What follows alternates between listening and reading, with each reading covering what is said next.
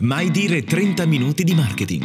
Il podcast per imprenditori e professionisti che vogliono capire davvero come comunicare alla grande, far crescere il proprio business e vendere di più. Giuseppe, questa volta mi raccomando, ti sei fatto la barba e messo la cravatta sistemata perché l'ospite eh, beh, insomma, ho messo una cravatta, la mia cravatta è rossa, però insomma non, non sono pettinatissimo, ti dico la verità. Insomma. Poi cerca di, di, fare una presentazione adeguata. Eh.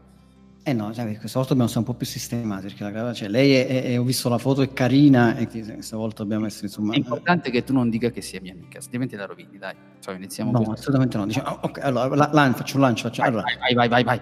Puntata numero 53 di Mai dire 30 minuti di marketing. Io sono Massimo Petrucci di 667.agency. Dall'altra parte, come sempre, insomma, ci sta sempre Giuseppe Franco che conoscete, lui l'esperto, bla bla bla.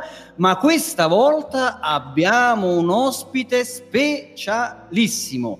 Autrice, e già la parola autrice ci piace, no? Autrice del libro Email Marketing Automation, il motore che accelera il rapporto con il cliente e le vendite ha tenuto lezioni per Banca Intesa, Mondatory School, è certificato MailChimp esperta Italia, insomma esperta di email marketing. Ladies and gentlemen, Maura Cannaviello.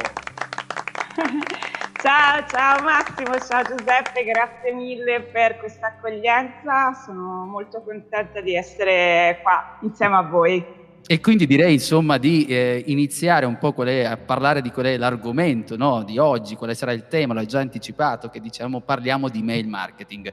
E ovviamente Maura adesso dovrà sottostare un po' a una serie di domande, cercheremo di torturarla per bene in modo che possiamo poi alla fine trarre delle buone indicazioni per cominciare a fare email marketing e avere anche comunque un'indicazione precisa dei primi passi, come solitamente facciamo qui, a quello che è il titolo più falso nella storia del podcast, cioè mai dire 30 minuti, che non saranno mai 30 minuti. Massimo. Mai puoi dire 30 minuti di marketing, ma la cosa interessante è questa. Si dice sempre che l'email è morta.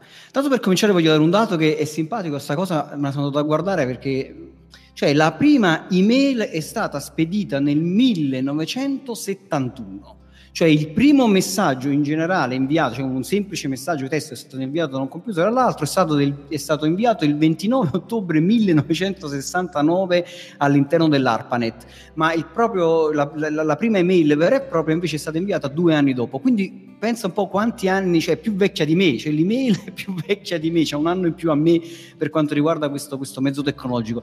E dopo tutti questi anni, più di 45 anni, 46 anni, quanti cavoli di anni ho io non me lo ricordo più, stiamo ancora parlando di mail e aggiungo una cosa prima di lasciare la parola a Maura che ci, aggiung- che ci aggiungerà sicuramente il suo punto di vista, l'osservatorio MailUp del 2019 ci dice che nell'ultimo anno il tasso di apertura medio delle mail in generale è aumentato del 12,7%. Poi c'è un dato un po' controcorrente che è quello dei click, però è interessante perché l'email è ancora viva, nonostante tutti quanti sono lì a dire l'email è morta, l'email è morta.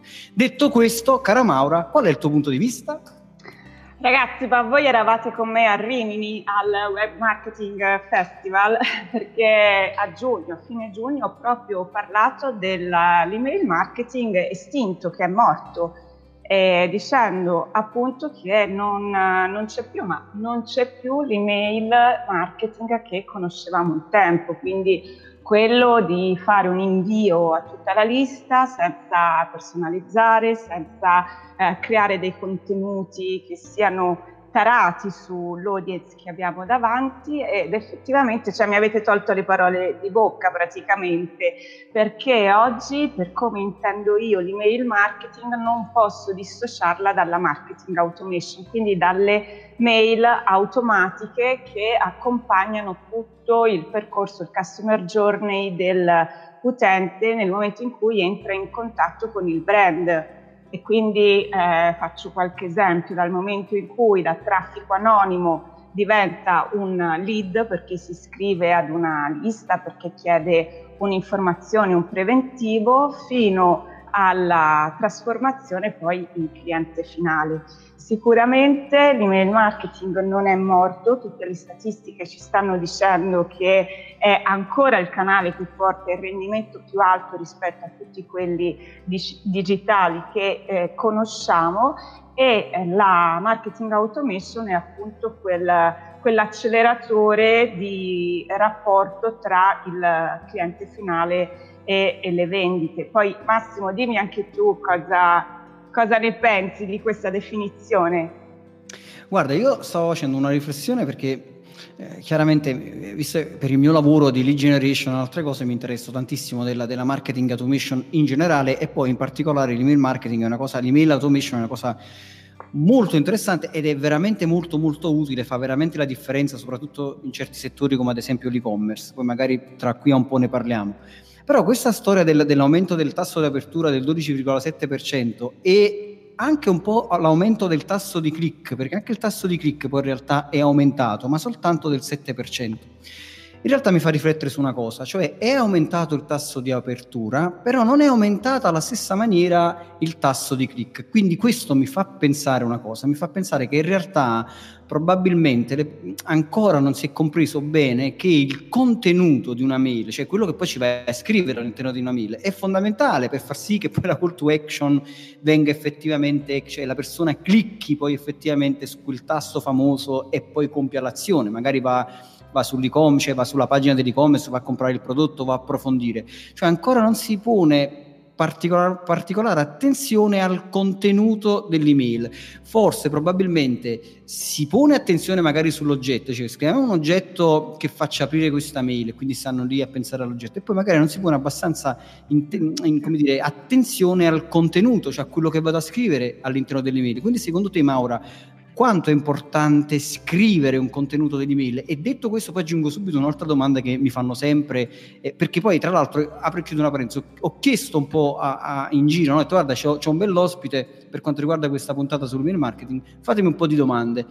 E la maggior parte della gente, non so perché, ma queste domande me le ha fatte in privato. Quindi stiamo parlando prima con Giuseppe, perché le persone fanno le domande in privato. Magari Giuseppe ci darà una sua definizione di questa cosa.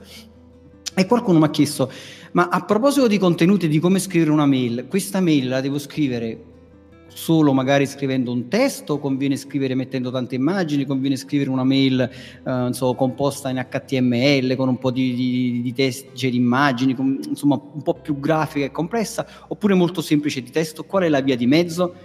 Bella domanda complessa, ti passo a te la palla. Eh Guarda, cosa scrivere diciamo è il dilemma di tutti i marketers, di tutti i brand, perché è veramente la parte più complicata, il contenuto ha la funzione principale di fidelizzare e di far compiere un'azione, anche di appunto accompagnare a una trasformazione eh, l'utente, per cui eh, pensare eh, anticipare, diciamo, si parla anche di marketing eh, predittivo, cioè cercare di capire quali sono i dubbi, le esigenze in quel momento dove e in che momento del percorso si trova il nostro consumatore ideale e dargli un contenuto che risponda a quelle sue esigenze nel momento in cui si trova, quindi molto contestuale. E qui la marketing automation assolutamente ci viene incontro perché si considera che quando un contatto entra nella lista più o meno di lui conosciamo soltanto l'email e forse il nome perché vogliamo personalizzare il saluto de- dell'apertura dell'email, eh, dobbiamo cercare appunto di connotarlo eh, per i suoi bisogni. E qui la marketing automation ci aiuta a, a aggiungere un punteggio per le attività svolte, ma anche attaccare delle etichette, dei tag per comprendere quali sono gli interessi, quali sono gli argomenti principali che lo, eh, lo interessano, lo catturano. E qui andremo poi a costruire sulla persona proprio su una sorta di identikit di quello che potrà essere un, un nutrimento di informazioni, di indicazioni, di risposte da dare al all'utente. È chiaro che tutto questo parte a monte, cioè eh, anche dal punto di ingresso del contatto. Se questo contatto si iscrive semplicemente alla nostra lista perché vuole ricevere la newsletter o se questo contatto magari sta provando eh, gratuitamente per un periodo di prova il nostro servizio, la nostra applicazione e ancora se magari si è eh, registrato ad un'area del sito perché eh, vuole ottenere magari dei vantaggi da questa registrazione. In base a quella che è la sua azione svolta a monte, dobbiamo col marketing predittivo appunto consegnare dei contenuti quanto più possibili per lui utili.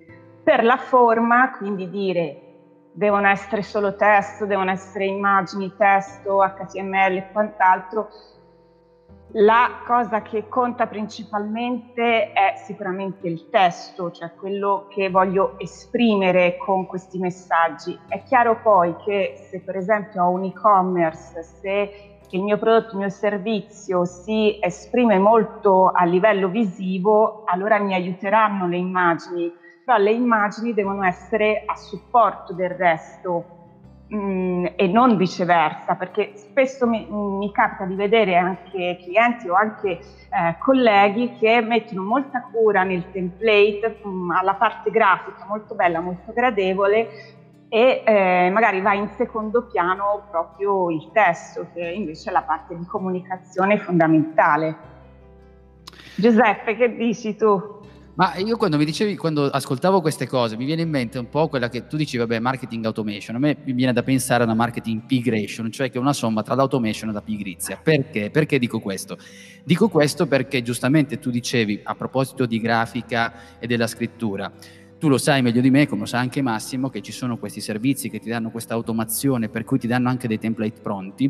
Probabilmente uno arriva lì, scrive due righe giusto per scrivere, perché dice guarda che bello, ho già comunque tutto pronto, sostituisce senza dare proprio quell'attenzione a quello che è il contenuto. E questa è una prima cosa che, che mi viene in mente.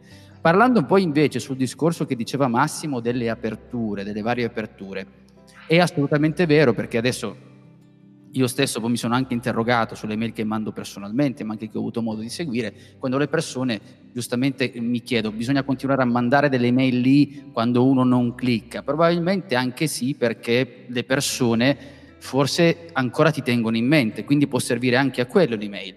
E un'altra cosa, adesso però non mi ricordo bene quale sia stata la tipologia di ricerca, ma avevo letto qualcosa, quindi se poi Massimo ne sa qualcosa di questo, anche tu Maura, Avevo letto una volta che addirittura i click non sono sempre ehm, registrati correttamente. Per esempio, leggevo che per mobile, addirittura chi utilizza Android non ha non, alcuni sistemi di automation, adesso possiamo dire MailChimp, possiamo parlare di Acting Campaign, quello che vogliamo, ma non tutti riescono a carpire questo click. Per cui delle volte anche stare dietro a questi numeri mi chiedo, mi interrogo quanto sia ehm, valido delle volte stare dietro a tutti questi numeri e se invece dovremmo forse in alcuni casi concentrarci su quel gruppo piccolo che vediamo che reagisce e ci facciamo, come dire, un'idea su quello che sta accadendo, detto che comunque dobbiamo sempre tenere in considerazione i vari valori. E poi Massimo mi avevi anche chiesto sul discorso, rispondo e poi ti faccio andare avanti sul, su questa tematica, mi chiedevi del perché della domanda eh, le persone in privato. Probabilmente perché io faccio una domanda in privato e riduco lo stress di avere un confronto che non sia solo con te, ma sia anche con le persone che leggono il mio commento pubblico. Ma questo in generale, non credo che sia forse il caso delle persone di cui parlavi tu. Vai. Ci sono una bella lista di domande, cioè, quindi alla fine... Ah, sì, esatto. Hai voglia, hai voglia. Allora, no, guarda, per quanto riguarda il fatto del click, poi lascio, lascio la parola a Maura, che magari guarda, sul click non saprei, più che altro è sull'apertura, che io so che ci sono uh, diversi provider che hanno difficoltà, cioè nel senso che molto spesso è l'apertura che non viene, che non viene contata, perché magari il famoso piccolo pixel, no, del, che, che, eh, che sì. è una piccola immagine di un, di un pixel per un pixel che sostanzialmente non viene proprio caricata, per cui non, non, ti viene proprio contato la, la, la, non ti viene contata l'apertura. Sul click, questo in questo momento mi sfugge, non saprei, aggiungo, lascio la parola a Maura che magari qualcosa in più ne sa.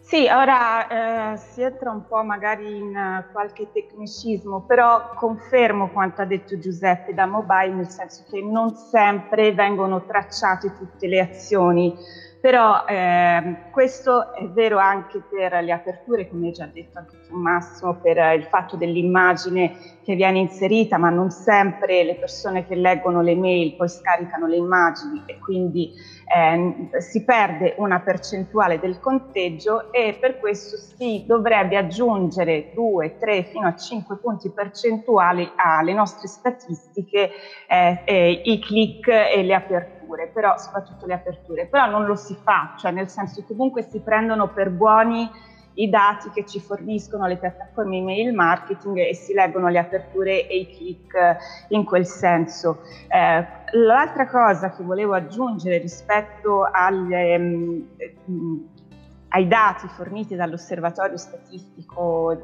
del 2019 di Mail sulle aperture, ehm, potrebbe anche essere appunto un uso più consapevole della, dell'email marketing e quindi come eh, anticipavi Massimo studiare magari di più l'oggetto o anche magari andare a segmentare quindi individuare dei gruppi di interesse su cui veicolare dei eh, messaggi che vadano a solleticare, a rispondere a un bisogno specifico ma poi dentro all'interno probabilmente c'è una carenza nella formulazione della call to action oppure eh, una mm, eh, poca comprensione del grado di mh, mm, eh, se il contatto è riscaldato o meno. Ok, mm. perché infatti la marketing automation ci aiuta anche a capire se la persona è già più vicina ad una fase transazionale, quindi pronta a fare una conversione oppure si ha bisogno di ulteriore nutrimento, quindi dobbiamo allentare un po' la, la comunicazione che stiamo facendo. Un po' questa è la mia impressione, ecco.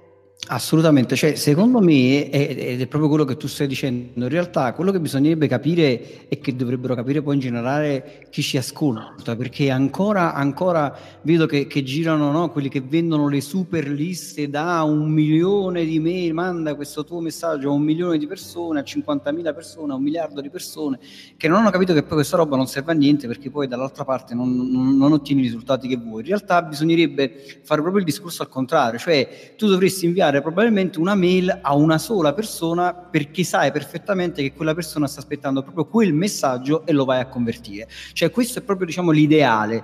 Cioè l'ideale sarebbe quello di riuscire a mandare il messaggio quanto più pertinente possibile a coloro che attendono proprio quel tipo di messaggio e la marketing automation ti aiuta proprio a fare questo.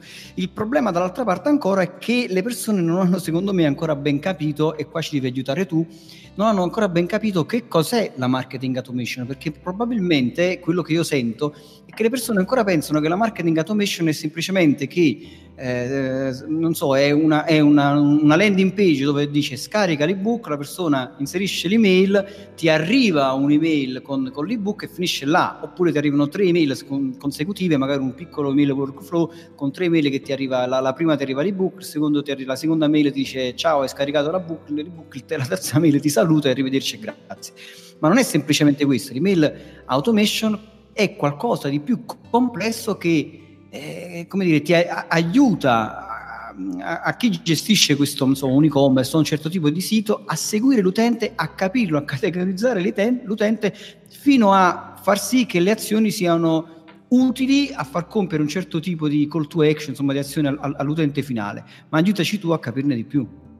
Sì, anche perché allora quello che hai citato finora può essere definito con un termine tecnico una drip campaign, quindi una serie di messaggi che vengono inviati con un ritardo tra il primo, il secondo e i successivi messaggi eh, stabilito appunto da chi programma poi l'automazione.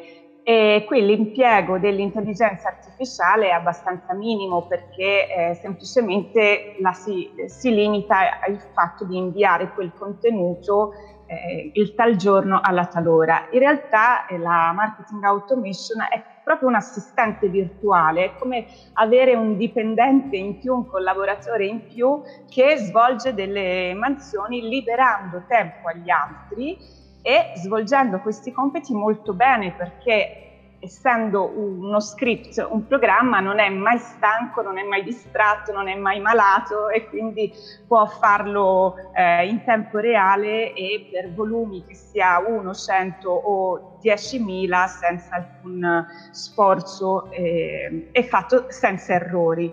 E quindi ehm, quello che si può fare con eh, la marketing automation in parte l'abbiamo già accennato, quindi in base alle azioni che svolge un uh, utente possiamo assegnare dei punteggi e decidere che raggiunto un complessivo punteggio quella persona è pronta, eh, stabiliamo che è interessata ai nostri contenuti più di altre persone perché magari non hanno cliccato, non hanno visitato determinate pagine del nostro sito e possiamo appunto ritagliare per lei un'offerta particolare, una comunicazione particolare. Al tempo stesso la marketing automation permette di raccogliere eh, oltre a questa informazione anche altri dati e lo dicevo che le etichette sono dati di, di interesse e dunque invece di fargli avere dei messaggi a gocciolamento con una drip campaign uno di seguito all'altro, possiamo fare delle segmentazioni e fargli arrivare dei contenuti dinamici sulle scelte fatte da questa persona. Se ha dimostrato interesse, prima hai accennato a un e-commerce, poniamo che sia un e-commerce eh, sportivo e quindi venda sia articoli di abbigliamento sia accessori eh, per fare attività fisica, possiamo andare a profilare eh, il, l'utente anche in base al tipo di sport mm, per cui è più interessato e dunque fargli avere dei contenuti che sono più prettamente legati a quello sport o all'articolo che ha visitato, mostrandogli anche dei prodotti correlati alle pagine che ha visto e chiaramente insomma con questo otteniamo molta più attenzione da parte della persona perché dice cavoli ma mi hanno proprio capito, cioè sanno quello che sto cercando, mi stanno proponendo dei contenuti che per me sono interessanti e poi arriva il GDPR e ce ne torniamo tutti quanti a casa. Giuseppe. Ai ai ai, ai, ai, ai, però attenzione perché c'è un piccolo Giuseppe Franco che mi ha scritto, che ci sta ascoltando, ha detto, oh ma caspita, ma tutte queste parole, eh, drip campaign, automation, mamma mia, mi fa male la testa. Allora, quello che stiamo dicendo finora è che in realtà noi possiamo rendere automatico il processo di invio delle email, cioè nel senso che io posso avere un sistema che mi dice ok, adesso parte di mail 1, parte di mail 2, dopo due giorni, dopo tre giorni, però abbiamo anche visto che viene fuori questa parola che si chiama drip campaign, cioè una campagna a gocce, cioè una goccia una dopo l'altra, dovrebbe dire una somma di gocce eh, immaginiamo, visto che Maura dicevi prima, una sorta di, di assistente, potremmo anche definirlo, eh, di persona che, che, ci aiuta, immaginiamo di avere una sorta di, di, di, negozio e allora entra il nostro cliente e quando nostro cliente poggia lo sguardo su alcuni prodotti noi diamo una risposta ed è quello che dovremmo fare in teoria con questa automazione. Questa automazione che dice ok, il mio cliente ha guardato la frutta, allora gli mando qualcosa sulla frutta, ha guardato questo pantalone, gli parlo del pantalone. Questa cosa facilita quello che abbiamo detto all'inizio, la redazione, cioè dà spazio a creare quella redazione che poi si speri porti alla vendita. Ma attenzione, prima di iniziare da questo, tutto questo drip, drop, drop, c'è un'altra sigla bruttissima, una rompicoyote di prima categoria, me ne assumo la responsabilità, che è questo cacchio di GDPR, che uno deve fare il sito, deve venire tutte queste cose, fa addirittura, vedi dei, dei form con giù il papiro che spiega tutto, aiutaci tu Maura aiutaci. Eh, sì, sì, anche perché eh, Giuseppe, eh, devo dire che da quando è entrato in vigore, quindi oltre un anno a questa parte, eh, i, i, processi che ricevo di più come richiesta da parte di aziende e professionisti sono proprio quelli di rendere tutta la procedura compliant al GDPR. Chiaramente io non sono un legale di materia e privacy, eh, però per quanto riguarda l'email marketing, poiché si fa uso di dati personali, l'email rientra tra i dati delle persone fisiche, eh, è andato poi questo GDPR a condizionare anche la parte di acquisizione del contatto, quindi dell'entrata nel database, della sua gestione all'interno del database e anche della sua cancellazione, perché questi dati, ci dice il garante, non possiamo tenerli nel nostro database all'infinito. E, e dunque molte aziende che magari non dico, non dico, tutte, però la maggior parte in passato eh, aveva fatto raccolta di contatti anche in modo opportuno, eh, adesso però o ha il database un po' vecchio o comunque ha difficoltà nel dimostrare di aver ricevuto il consenso, eh, ha necessità di mh, mm, raccogliere nuovamente questi consensi, fare pulizia del database con contatti che magari non sono più attivi o non sono più interessati a quei contenuti e anche a sistemare tutta la parte di, di form e di um, ingresso. Io, io, chiamo onboarding, quindi la, l'iscrizione la raccolta del consenso e i primi passi di accoglienza nella lista, quindi eh, il cosiddetto messaggio di benvenuto o la serie di messaggi che seguono l'ingresso nella, eh, nella lista. E mh, mm, devo dire la verità, anche in questo caso la marketing automation ci, ci dà una mano perché e poi magari dopo vi parlo anche di un mio cliente, proprio di un caso reale, eh, quando ho fatto l'esempio di un assistente virtuale, la marketing automation in questo caso ci è servita tantissimo per fare pulizia del database, per raccogliere i consenti e per mettere in dialogo anche la piattaforma email marketing e il CRM del mio cliente che a quel punto insomma è riuscito a sincronizzare tutte le informazioni che aveva raccolto negli anni. Eh, sempre, visto che è stato citato um, un report del 2019 sull'andamento dell'email marketing, ne cito un altro che è um, del, um, internazionale, come report non è italiano, proprio sul GDPR, del Direct Marketing Association, che è l'ente che rappresenta il comparto direct marketing, eh, stavolta UK, quindi del Regno Unito, dicendo che eh, intervistando i marketers del Regno Unito, eh, la maggior parte di loro si è detta contenta dell'arrivo del GDPR. Sì, è vero, ha richiesto uno sforzo, ha richiesto eh, di metterci la testa e anche un po' le tasche no? per essere eh, rispondenti a tutte le, le richieste del, del, garante, però poi mh, in questo modo si ottengono persone che sono sicuramente più tranquille nel darci i loro dati, le loro informazioni, perché sanno come verranno gestite, da chi verranno gestite e sanno che potranno anche cancellarli anche in via definitiva questi dati senza lasciare traccia e eh, quindi essendo più motivate anche accolgono con un eh, stato d'animo diverso le comunicazioni successive che secondo questo report sono addirittura aumentate, cioè sono state inviate da parte dei brand un volume di mail superiori rispetto al periodo precedente il GDPR.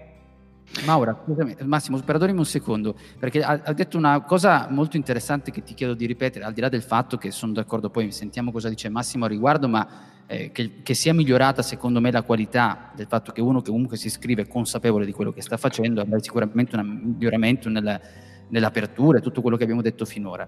Ti dico se, un attimo di ripetere quel passaggio iniziale, perché tu dicevi, ok, se io ho un database di mail, ok, che ho già raccolto alla vecchia maniera, diciamo così, Cos'è che devo fare esattamente, proprio dal punto di vista pratico? Devo mandare un'email a queste persone e dire vuoi rimanerci ancora? Qual è la, la procedura che conosci più esatta, più giusta, sempre nei limiti delle tue conoscenze legali? E poi ovviamente Massimo aggiungerà la sua. Sì, qui lo dico e qui lo nego, no scherzo.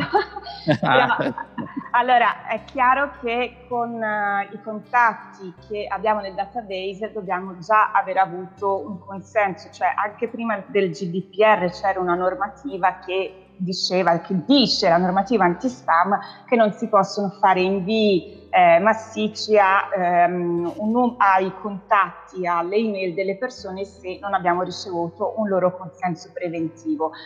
Ma se lo abbiamo ricevuto e quindi nel periodo precedente al GDPR abbiamo svolto quello che ci veniva richiesto nel modo opportuno, siamo legittimati, soprattutto se queste persone non stanno più leggendo le nostre mail, non stanno più interagendo con i nostri contenuti, di eh, ricontattarle per chiedere previa pulizia, proprio per toglierle dal database, se sono ancora interessate a eh, ricevere i nostri contenuti. In quel caso possiamo sicuramente eh, fargli mh, dare nuovamente il consenso in modo da registrare senza alcun dubbio senza alcun dubbio eh, il loro consenso al trattamento nel nostro database, quindi eh, fornirgli banalmente l'accesso a un form dove loro inseriranno i loro dati oppure ci sono alcune piattaforme email marketing che consentono proprio di rinviare la richiesta con il link per fare il click e, e dare il consenso solo appunto se questi contatti li avevamo raccolti in modo appropriato. Se invece eh, erano database che abbiamo trovato in giro, ci sono stati passati, non ne conosciamo la provenienza, è meglio non azzardarsi a fare questo tipo di attività perché se non potevamo mandargli la mail prima, figuriamoci adesso senza consenso. Eh, sì, è vero, perché insomma è sempre più complicata. Vabbè, poi gli inglesi sono contenti perché loro guidano a sinistra, hanno... Vabbè, comunque, al di là di questo, della battuta, comunque probabilmente quel tasso di, di, di apertura è aumentato anche per il fatto che probabilmente le mail che ora spediamo le mandiamo a persone che hanno dato un consenso e quindi più che altro si aspettano mh, di ricevere delle mail più pertinenti. Questo potrebbe essere anche un dato. Guarda, ho tre domande di cui una rognosissima e non è detto che tu per forza debba rispondere, cioè nel senso che io non ho proprio una risposta a questa che non ce l'ha nessuno e siamo qui tutti quanti a cercare una risposta a questa domanda. È quell'infame di Andrea che è stato ospite della nostra ultima puntata sull'e-commerce che l'ha fatta, forse per vendicarsi di come l'abbiamo maltrattato nella puntata. Invece ti faccio queste, prima, prima queste, queste due domande insomma un po' più semplici. La prima domanda che ci hanno fatto è questa qui, dice a quale percentuale di disiscritti mi devo preoccupare? Cioè, quando devo cominciare a preoccuparmi? Quando, a che percentuale? Allo 0,5, all'1%, al 2%? Cioè, quando è che devo cominciare a preoccuparmi? Quest'altra domanda invece si collega un po' a quello che stavi dicendo tu, no? Diceva, mh, è Marco che ce la fa, no? è, è, è, il mio socio Marco, che dall'altra parte ha scritto questa domanda, ha detto, guarda, dice, visto e considerato che i software di marketing automation comunque hanno un costo per lead, cioè hanno un costo per email che, che, viene, che, insomma, che noi andiamo a pagare per, per email conservata.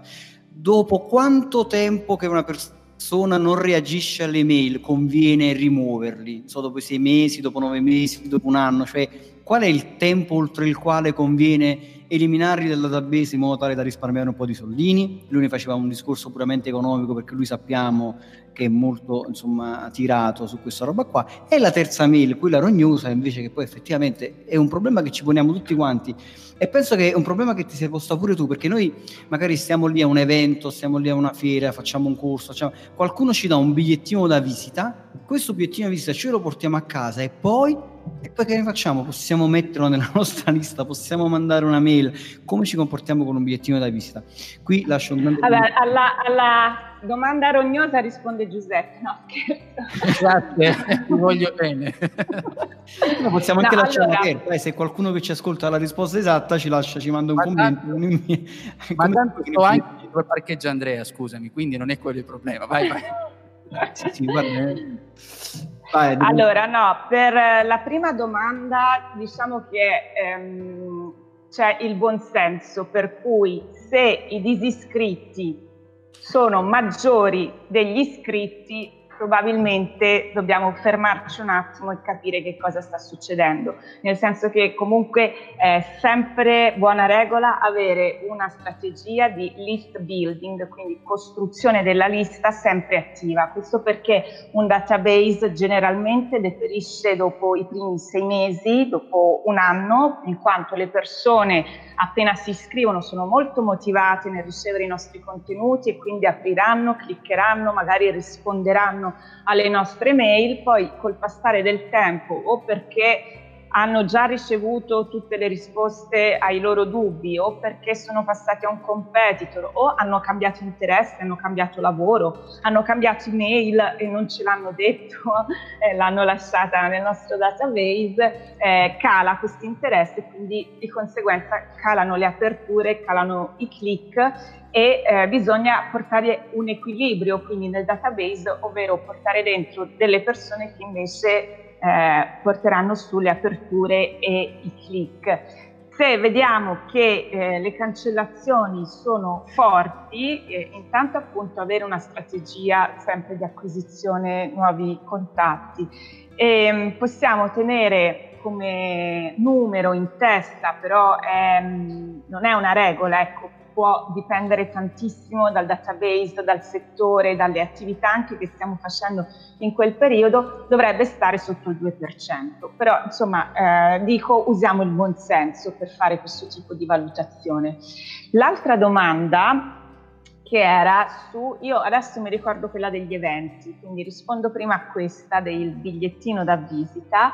Eh, un, un, tempo, ma insomma ci sono anche adesso queste fantastiche app per cui addirittura scarichi il, um, eh, tramite mobile, scannerizzi il bigliettino e ti trasferisce in automatico le informazioni in modo digitale, quindi avresti già una lista a cui scrivere, a cui mandare comunicazione. Il mio consiglio, poiché il GDPR non dice che necessariamente il consenso deve essere scritto, può essere anche verbale, può essere anche una stretta di mano, però dobbiamo poi essere in grado di documentare, di eh, dimostrare che con la stretta di mano la persona, con lo scambio del bigliettino, la persona ci ha autorizzato a gestire suoi, le sue informazioni.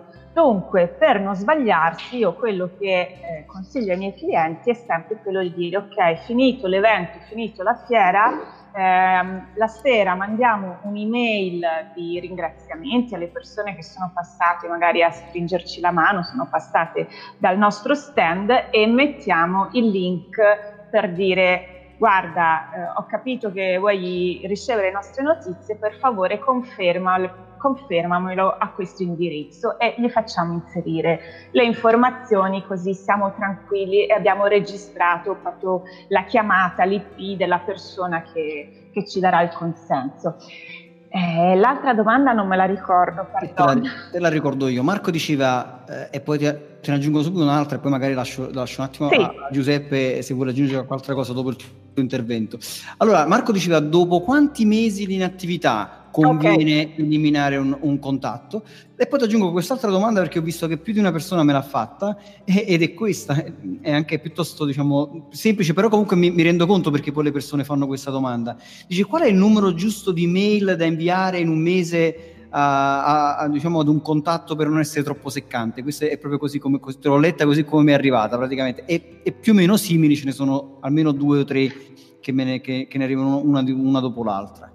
Ok, me le sono scritte così e evitiamo che me le dimentico. No, allora in realtà la risposta per entrambe potrebbe essere la stessa, ovvero dipende, dipende assolutamente. Certo. Allora, quante, quanti mesi devono passare dopo l'inattività di un contatto per toglierlo dalla lista? Dipende se mandiamo una mail a settimana, una mail ogni 15 giorni, una mail al mese, insomma quanto frequentemente ehm, facciamo i nostri invii, perché magari se io spedisco le mie newsletter una volta a settimana, già dopo mh, mm, tre mesi quindi 12 invii, se non ha mai aperto né cliccato, posso considerare che la persona forse non è più interessata, ma prima di cancellarla farò comunque un tentativo per riportarla in attività, quindi cercherò di mandare un messaggio personalizzato solo per questi contatti che non si fanno più sentire, che non, che non aprono più, magari proponendogli un'offerta o scrivendogli personalmente qualcosa che li possa interessare e eh, riattivare. Bene, eh. No, perché scusami, io stavo guardando, ero un attimo ipnotizzato da, dalle, dalla, dalla clessidra che ho visto che proprio i granelli stanno lì, no, gli ultimi granelli che stanno, che stanno cadendo giù. E mi chiedevo se tu avessi un, un, un, caso di studio particolare che in questi, magari questi 5 minuti, 5, 6, 7, non lo so, questi ultimi granelli che stanno cadendo, ci vuoi raccontare, cioè in modo proprio qualcosa di pratico che dici guarda, c'è questo caso studio, te lo racconto perché magari è interessante da, da, da ascoltare, da studiare da, e da ricordare. Sì, secondo me eh, risponde anche un po' ai temi che abbiamo affrontato prima, quindi le mail automatiche, il GDPR e qual è il numero di, di, messaggi da inviare ai nostri contatti. Allora, questo mio cliente è attivo in ambito business to business, vende stampanti, noleggio, vendita di stampanti anche 3D e quando mi ha contattato appunto la sua esigenza era quella di mettersi un po' a posto per il GDPR, ok? Con- considerate anche che la sua forza vendite ogni volta che una persona entrava nel database a mano inviava l'informativa come allegato alla mail perché succedono ancora queste cose. E um, tra l'altro eh, avendo un CRM legato appunto all'attività perché eh, il comparto vendite poi fa dei contatti diretti fissa degli appuntamenti in loco per fare dimostrazioni e quant'altro, ehm, manualmente sempre la forza vendite prendeva questi contatti, quindi trascriveva il nome, il cognome, l'email e sappiamo che si può commettere anche un errore facendo il copia e incolla o anche la, tras- la trascrizione manuale e inseriva anche un tag. Se questi contatti arrivavano dal sito, eh, scriveva sito web, solo che alcuni account scrivevano sito staccato web, alcuni sito web tutto attaccato, alcuni solo sito, generando così tre tag diversi per dire la stessa cosa. Fantastico. Eh, e l'altra esigenza era poi per il mio contatto per il mio cliente occupandosi di B2B avere soltanto email aziendali nel database e quindi ancora una volta questa forza vendite doveva fare una scrematura e andare a prendere soltanto i contatti aziendali. Quindi con la marketing automation cosa abbiamo fatto? Intanto beh, ho fatto tutta la user experience del sito, vedendo le diverse landing page, i form, come erano stati realizzati e lì sono dovuto intervenire appunto per eh, renderli compliant e anche per dare già l'informativa perché non c'era motivo di spedirla a posteriori. Eh, tra l'altro inserendo anche il double opt-in che è quella procedura che chiede una doppia conferma all'iscrizione, ci siamo assicurati che questi contatti che entrassero nel database fossero scritti, uno, correttamente, due, non fossero eh, robot o magari fake, contatti fake. E poi ho messo un filtro, cioè ho chiesto all'intelligenza artificiale di verificare eh, il tipo di mail. Se fosse stata per esempio una chiocciola libero, chiocciola Yahoo, il contatto non entrava nel flusso di verifica eh, e eh, poi dentro il database, ma eh, veniva gestito, quindi non veniva eh, lasciato da una parte come accadeva prima con la forza vendite, ma partiva una serie di mail che arrivavano al contatto dicendo guarda ci siamo accorti che hai inserito un indirizzo personale, eh, se vuoi insomma inseriscine uno aziendale, poi magari eh, si chiedeva anche di fare reply alla mail o di chiamare un numero di telefono così poi c'era un contatto diretto. E sempre con la marketing automation, qui chiudo perché appunto i minuti penso che siamo quasi agli sgoccioli, ehm, ho fatto l'integrazione con il CRM, quindi i, tutti i dati delle persone persone eh, vengono trasferiti stavolta in modo corretto e anche il tag, c'è soltanto un tag per identificare l'origine di questi dati che è appunto il sito web e in questo modo abbiamo fatto pulizia e messo a posto tutte le informazioni sincronizzandole a ambo i lati e la forza vendite finalmente si può occupare effettivamente del proprio compito principale e non magari di eh, rincorrere le persone, chiedere eh, informazioni che non era riuscita insomma, a ottenere in prima battuta. E quindi avranno avuto un bel beneficio in termini di, di, di tempo, di gestione e risultati di questo tipo, immagino. Assolutamente sì, eh, perché eh, tutto il tempo che eh, i contatti impiegavano nel fare il copia e incolla per trasferire queste informazioni, poi inviare la mail con l'allegato, tutto tempo recuperato per fare gli appuntamenti, le dimostrazioni e quindi occuparsi poi della vendita del, del servizio finale. Maura, ma hai visto Giuseppe? No. Guarda, ci sarebbero un sacco di domande, ma eh, sì. perché pensavo, ma il fatto del corso dei contenuti, pensavo ai forum, Maura, non so se riesci a darmi veramente una risposta velocissima. Sì. Eh, io, io, delle volte, no, facendo anche dei test continui con i siti, anche i miei, eh, ormai credo che stia cambiando molto il discorso di quando vai praticamente a chiedere alle persone lasciami l'email, ok? Cioè la versione lasciami l'email perché poi devi scar- ti scarichi un ebook, quello che è oppure ci sono i vari pop-up, eccetera. Io credo, io credo, forse mi sbaglierò, che siamo un po' in discesa da questo punto di vista di queste cose qui. Andrebbero abolite perché credo che si stia arrivando ad una consapevolezza, forse non valida in tutti i mercati, eh, questo potrebbe anche essere, dove la persona basta, si è rotto un po' le scatole di queste richieste invadenti. Già succedeva con i banner, adesso sta con questi pop-up, sai, l'exit, opt-in, in ingresso, tutte queste cose qui, che danno comunque un certo fastidio perché io credo che la persona deve arrivare al punto di voler lasciare l'email o quasi.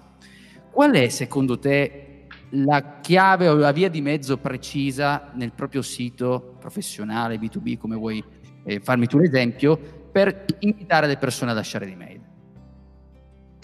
Eh, Giuseppe, non mi hai fatto una domanda semplice.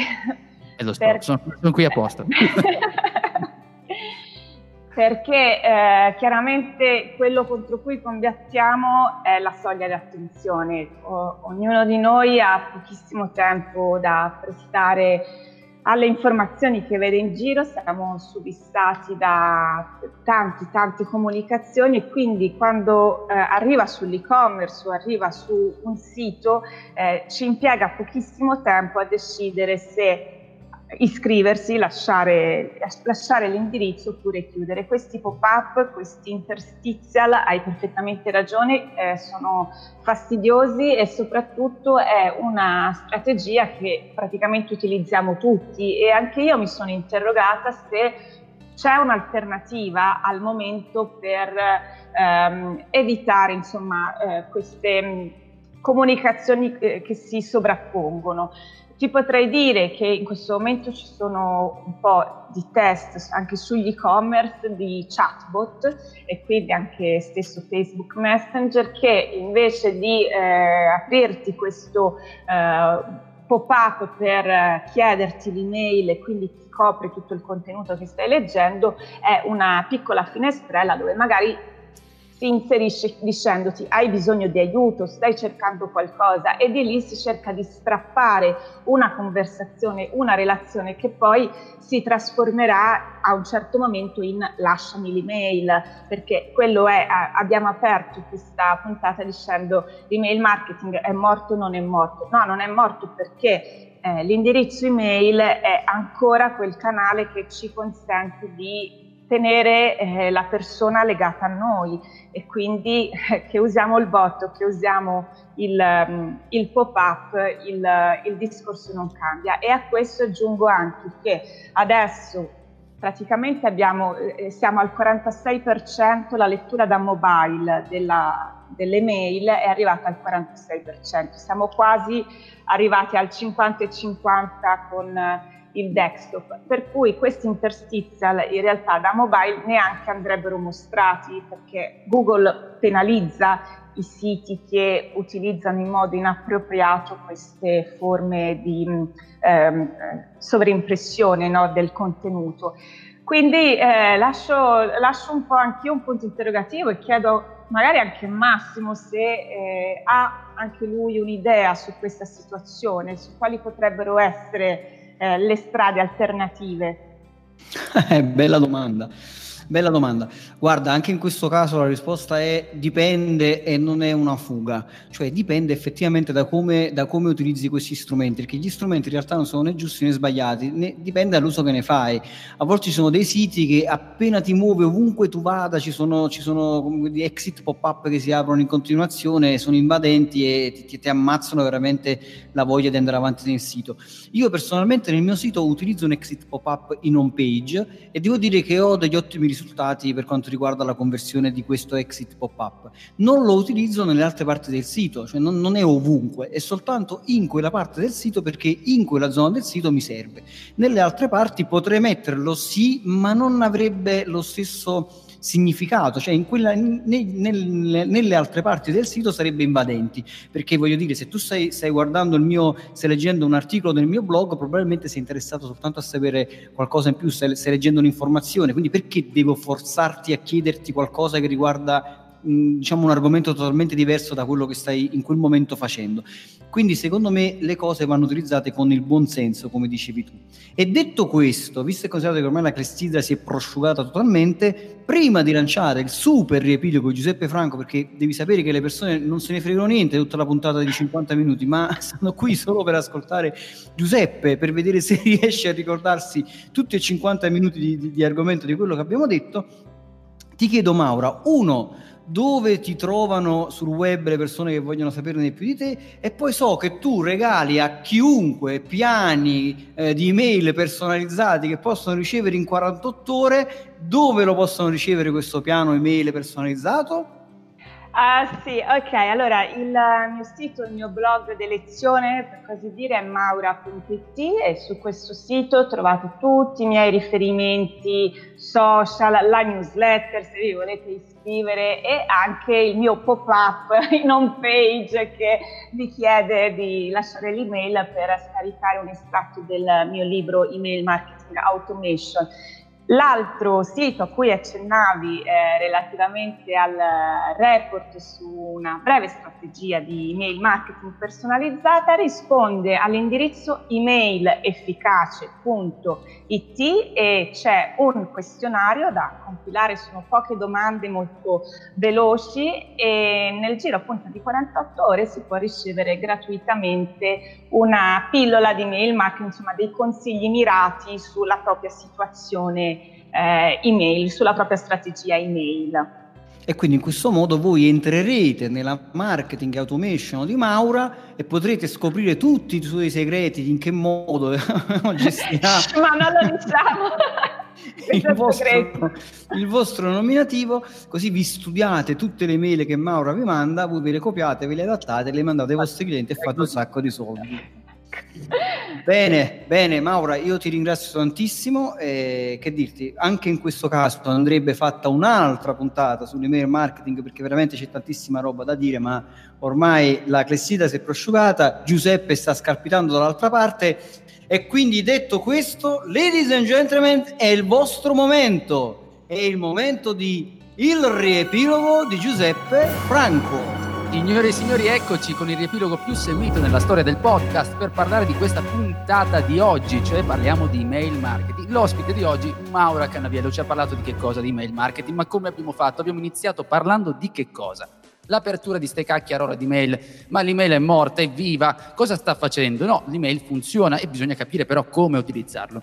Siamo partiti dalle percentuali, le aperture delle mail, quando si clicca, quando non si clicca, con dei dati che Massimo ci ha messo lì insieme, ci ha fatto un po' ragionare su questo, ma, ma, ma, ma Maura ci ha detto praticamente, oh attenzione, cerchiamo di costruire una sorta di automazione di queste mail, associamo delle etichette, diamo un peso diverso alle persone che entrano nella nostra automation e cerchiamo di veicolare contenuti precisi per questa tipologia di utenti. Ma poi, poi, poi, poi abbiamo anche parlato di quella che è la differenza. Insomma, queste email come le scriviamo? Testo così, semplice, buttato lì, oppure, oppure, oppure con delle immagini. Attenzione però a non farsi tradire quello che ci danno questi sistemi, di, questi, ehm, di questi template già cotti, già pronti, ma invece dobbiamo, dobbiamo prestare attenzione nello scrivere il contenuto corretto invece di lasciarsi fregare da queste immagini.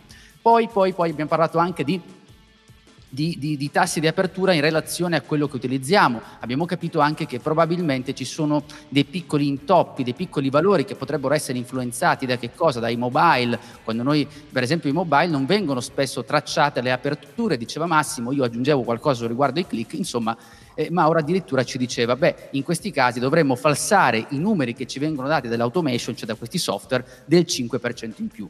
Questo per avere più o meno un'idea, però, però, basta anche comunque attenersi a quelli che sono i valori che ci vengono dati per capire quantomeno qual è l'apertura e la chiusura delle nostre email. Da questo siamo anche andati a vedere cosa facciamo noi quando abbiamo un database di vecchi utenti. Per vecchi utenti no, non mi prendete con un lancio delle scarpe, non intendo anziani, intendo quel database che noi abbiamo prima del GDPR, cioè nel senso prima di questa normativa simpaticissima che ci fa comunque, dobbiamo variare, eh, quando noi chiediamo il permesso alle persone di poter inviare le mail dobbiamo sottostare a questa normativa. Ma il database che avevamo prima, cosa dobbiamo fare? Uno dei suggerimenti datoci da Maura è quello di scrivere per informare di questo aggiornamento per evitare di avere dentro posto che comunque dovremmo già avere questo database perfetto in forma, già con le vecchie normative, per cercare di capire se queste persone sono ancora interessate a stare all'interno del nostro database. Questo però il GDPR, per quanto possa essere visto come fastidioso su certi aspetti, ma dall'altro invece siamo sicuri di avere all'interno delle persone vivamente interessate a quello che scriviamo e questo non fa altro che migliorare la qualità delle nostre comunicazioni e delle nostre relazioni. Poi tra le domande che abbiamo ricevuto c'è stata quella di Andrea che chiedeva Attenzione, ma io quando vado ad un evento e mi lasciano il cacchio di bigliettino da vista, che cosa faccio? Che cosa devo fare con questo bigliettino da vista? Posso mandare delle mail alle persone? E sì, il suggerimento sì, puoi mandarlo, però attenzione perché dobbiamo sempre chiedere una conferma, un'ulteriore conferma. E poi l'altra domanda eh, di Marco che diceva, ok, dopo sei mesi di inattività, quando dobbiamo mm, cancellare il nostro, ah, il nostro utente che abbiamo all'interno del database? Maura dice, ok, benissimo, quello dipende, dipende, dipende dal nostro tipo di strategia che stiamo attuando. Cioè, se io scrivo ogni giorno un'email, è chiaro che questo tempo da sei mesi può diventare anche tre, può diventare anche due mesi, perché è chiaro che una persona non ci sta considerando.